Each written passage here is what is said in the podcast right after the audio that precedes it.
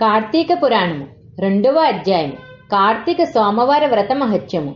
మరలా వశిష్ఠుడు జనకునితో ఇట్లన్నాడు రాజేంద్ర ఒక్కసారి విన్నచో మనోవాక్కాయ కర్మములైన పాపములో హరించడి కార్తీక మహత్యమును ఇంకనో చెప్పుచున్నాను వినుము. కార్తీక మాసములో సోమశేఖరుని ప్రీతి కొరకు సోమవార వ్రతము ఆచరించిన వాడు కైలాసమునకు చేరును. కార్తీక సోమవారము నాడు స్నాన దాన జపాదులు ఏవి చేసినను వేయి అశ్వమేధ యాగముల ఫలము ఇచ్చును. ఉపవాసము ఏకభుక్తము నక్తము అయాచిత భోజనము స్నానము తిలదానము ఈ ఆరును సమానమైన ఫలము ఇచ్చునని పెద్దలు చెప్తారు. ఉపవాసము చేయ శక్తి కలవారు ఉపవసించినా మంచిది. అందుకు శక్తి చాలని వారు నక్తము చేయవలను. అందుకు కూడా శక్తి లేనిచో ఛాయానక్తము. అనగా మధ్యాహ్నం ఎండ పడమటికి వాలి తన నీడ రెట్టింపైన తర్వాత భుజించుట ఛాయానక్తము అందరు. ఇది అయినా సరే చేయవలను. అదియూ చేయలేనిచో బ్రాహ్మణులను పంక్తిలో కూర్చుండపెట్టుకుని వారితో పగలే భుజించవచ్చును. ఇందులో ఏ ఒక్కటి కూడా ఆచరింపని వారు కుంభీపాకం అనే నరకములోను రౌరవ నరకములోను ఎనిమిది యుగాలు బాధపడుదురు. కార్తీక సోమవారం నాడు వితంతువైనను ఉపవాసము చేసినచో శివలోకమును పొందును. స్త్రీలు గాని పురుషులు గాని ఆనాడు నక్షత్రాలు వచ్చే వరకు ఉపవాసముండి తరువాత భుజించినచో నిప్పుల్లో పడిన ప్రతివలే వారి పాపములన్నీ నశించును. కార్తీక సోమవారము నాడు భక్తితో శివునికి అభిషేకార్చనములు చేసి నక్తము చేసినచో అతడు శివప్రీతికి పాత్రుడగును. సునకమునకు కుక్క శివలోక ప్రాప్తి. ఇందుకు ఉదాహరణగా ఒక ఇతిహాసం ఉన్నది అది విన్నవారికిని చెప్పిన వారికిని కూడా పాపములను పోగొట్టును. కాశ్మీర దేశంలో ఒక పురోహితుడు ఉన్నాడు. ఆయనకు ఒక కూతురు ఉండెను. ఆమె మంచి రూపవతి యవ్వనవతి. ఆమె చక్కగా అలంకరించుకుని మంచి మాటకారియు వ్యభిచారిణి అయిన ఉండెను. ఆమె భర్త సౌరాష్ట్ర దేశస్థుడు. పేరు మిత్రశర్మ. అతడు వేద వేదాంగములు చదివిన పండితుడు. సద్గుణవంతుడు. అతన్ని ఈమె నిత్యము కొట్టుచుండెడిది. పాపమతుడు గృహస్థ ధర్మమునకు కట్టువీడి ఆమెను విడిచిపోలేకున్నాను మిత్ర విడిచిపోలేకున్నాను. మిత్రశర్మ. భార్య పేరు కర్కశ. పరపురుషుల్లో రమించుటయందు ఇష్టము గల కర్కస ఒకనాడు తన మిండగాని ప్రోత్సాహముతో తన మీద అనురాగముతో తన పక్కనే పండుకుని నిద్రించుచున్న భర్తను రాతితో తల పగలగొట్టి చంపివేసింది. అతన్ని మోసుకొని పోయి ఒక ఒక పాడు నూతిలో పారవేసి చేతులు దులుపుకొనెను. ఇంకా ఆమెను అడ్డులేకపోయింది.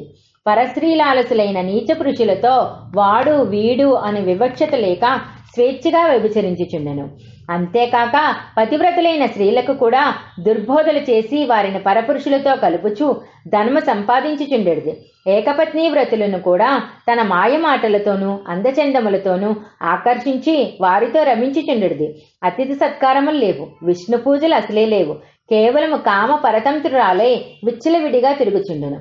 యవ్వనముల కాలముండున ముసలితనము దాపురించింది. వ్యభిచార దోషము వలన దేహమంతయు వ్రణములు వేసినవి దానికి పురుగులు పట్టినవి దుర్వాసన వచ్చినది. అంతవరకు ఇంటికి వచ్చిన జార పురుషులందరూ ఆమెను ఏవగించుకొనిరి. వా మహావ్యాధితో ఆమె దిక్కులేని చావు చచ్చినది. యమకింకరులు ఆమెను తీసుకుని పోయి యముని ఎదుట నిలబెట్టారు. యముడు కోపముతో దీన్ని కాలిన ఇనుపు స్తంభమునకు అంటగట్టుడని ఆజ్ఞాపించాడు. కింకరులు ఆమెను కాలిన ఇనుపు స్తంభమును కౌగులించుకొనమనిరి. కౌగులించుకున్న ఈమెను యమదండముల్లో మోదుచు ఆమె చేసిన పాపములను చెప్పుచూ కుంభీపాక నరకమునందు వేసి బాధించిరి. తరువాత కాళ్ళు పట్టుకుని పెద్ద రాతి మీద బట్టలు ఉతికినట్లు ఉతికారు. వేడివేడి రక్తమును త్రాగించారు. సీసమును కాచి చెవుల్లో పోశారు.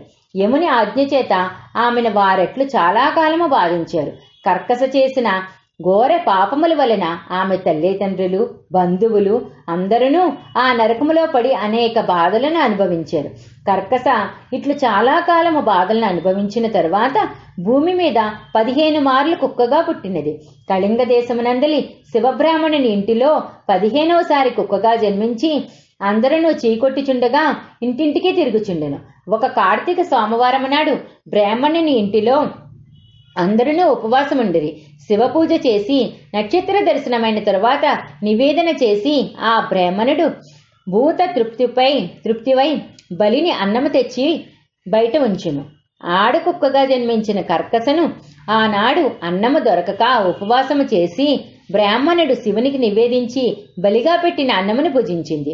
దానితో దానికి పూర్వజన్మ స్మృతి కలిగింది. వెంటనే అది నన్ను రక్షింపు అని పదే పదే అడిగింది. బ్రాహ్మణుడు అది విని పరమాశ్చర్యము నంది మా ఇంటిలో నుండి ఏమి పాపం చేసినావు? రక్షింపమని అడుగుచున్నావేమి? అని అడిగాను. అప్పుడు కుక్క ఓ బ్రాహ్మణోత్తమా పూర్వం ఒకప్పుడు నేను బ్రాహ్మణ శ్రేణి. యవ్వన గర్వముతో కులతనే వర్ణసంకరము చేసి అడ్డుగా ఉన్నాడని నా భర్తను కూడా చంపిన పాపాత్మురాలను. ఇంకనూ చాలా పాపములు చేసి చాలా కాలం యమలోకమున నరకబాధలను అనుభవించి భూమి మీద కుక్కగా పదిహేను మార్లు జన్మించాను. ఇక పదిహేనవ జన్మము ఇప్పుడు నాకిట్లు పూర్వస్మృతి కలుగుటకు కారణము చెప్పుము అని అడిగింది. ఆ విప్రుడు దివ్య దృష్టితో చూచి కార్తీక సోమవారం నాడు ఉపవాసమున్నావు నక్తము చేసి బల్యన్నము భుజించినావు. అదే నీ పూర్వస్మృతికి కారణమైంది. అనగా విని ఆ కుక్క ఓ విప్రోత్తమ నీచమైన కుక్క జన్మ ఎత్తిన నన్ను దయతో రక్షింపు అని ప్రార్థింపగా విప్రుడు కరుణ కలవాడే ఒక్క కార్తీక సోమవార వ్రత ఫలమును దానికి పా దారపోశాడు. ఆ మహిమ చేత కుక్క తన దేహమును విడిచి దివ్య శ్రీరూపము ధరించి తన పితరులతో సహా కైలాసమునకు పోయి పార్వతీ వలె శివునితో ఆనందించింది. అందుచేత అందరిను కార్తీక సామవార వ్రతము చేయాలి. అట్లు భక్తితో చేసిన వారికి మోక్షము లభించును. ఓ జనక మహారాజా నీవు కూడా కార్తీక సామవార వ్రతము చేసి సత్ఫలము పొందుము అని వశిష్ఠుడు జనకునికి చెప్పాడు. ఇది రెండవ అధ్యాయము సంపూర్ణము. హరహర మహాదేవ శంభో శంకర.